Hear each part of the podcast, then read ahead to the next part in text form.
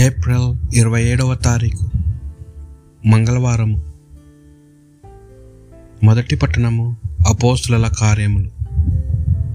పదకొండవ అధ్యాయము పంతొమ్మిది నుండి ఇరవై ఆరు వచనముల వరకు.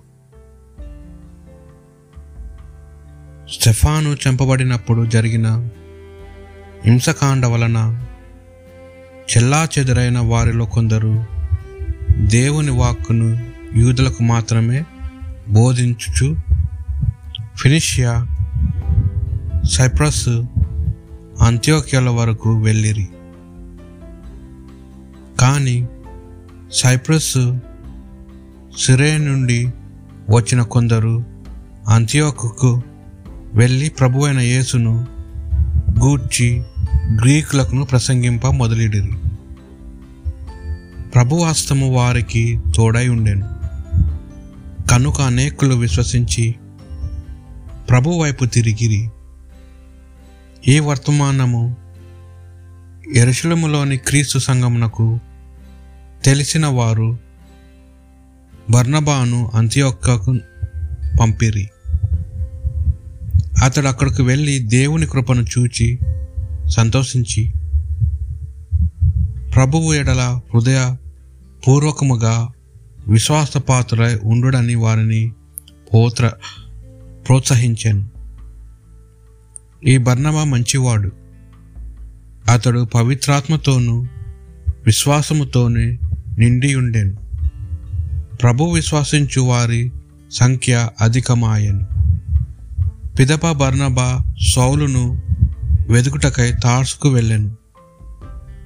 అక్కడ అతడు సౌలుని కనుక్కొని అతనిని అంత్యోకునకు తీసుకొని వచ్చాను. ఒక ఏడాది వారిద్దరూ అతడి సంఘమును కలుసుకొని అనేకులను బోధించిరి. అంత్యోక్యలోనే శిష్యులు మొట్టమొదటిసారిగా క్రైస్తవులు అని పిలువబడిరి. ఇది ప్రభు వాక్ భక్తి కీర్తన. పవిత్ర పర్వతం మీద ప్రభు తన నగరమును నెలకొల్పెను అతడు యాకోబు పట్టణములను అన్నిటికంటేను సియోను ద్వారములను ఎక్కువగా అభిమానించును.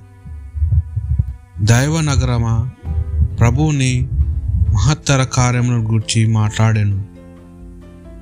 ఐగుప్తును బబులోనియాను నన్ను పూజించు దేశంలో చేర్చును.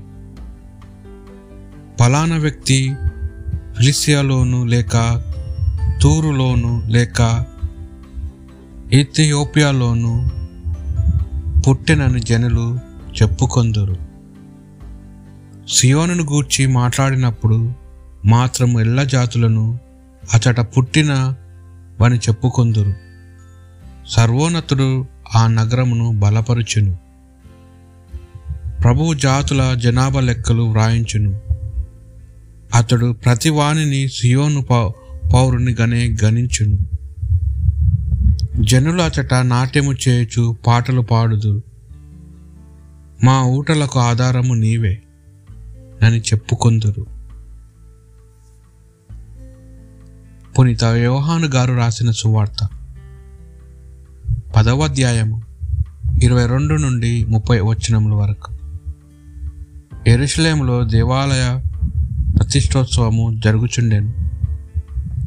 అది శీతాకాలము.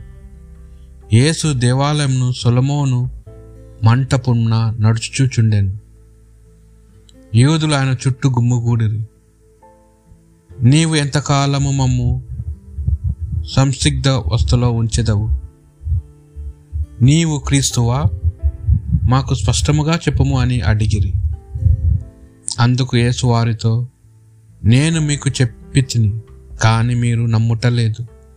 నా తండ్రి పేరిట నేను చేయు పనులు నన్ను గూర్చి సాక్ష్యం ఇచ్చుచున్నవి మీరు నా గొర్రెలలోని చేరని వారు కారు కనుక మీరు నమ్ముటలేదు.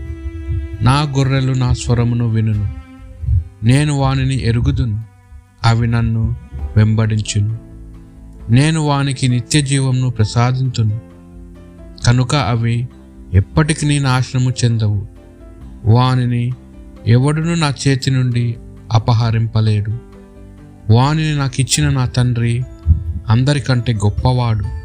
కనుక వానిని నా తండ్రి చేత నుండి ఎవడును అపహరింపలేడు. నేను ఏకమై ఉన్నాము అని చెప్పాను. ఇది ప్రభువు సువిశేషం.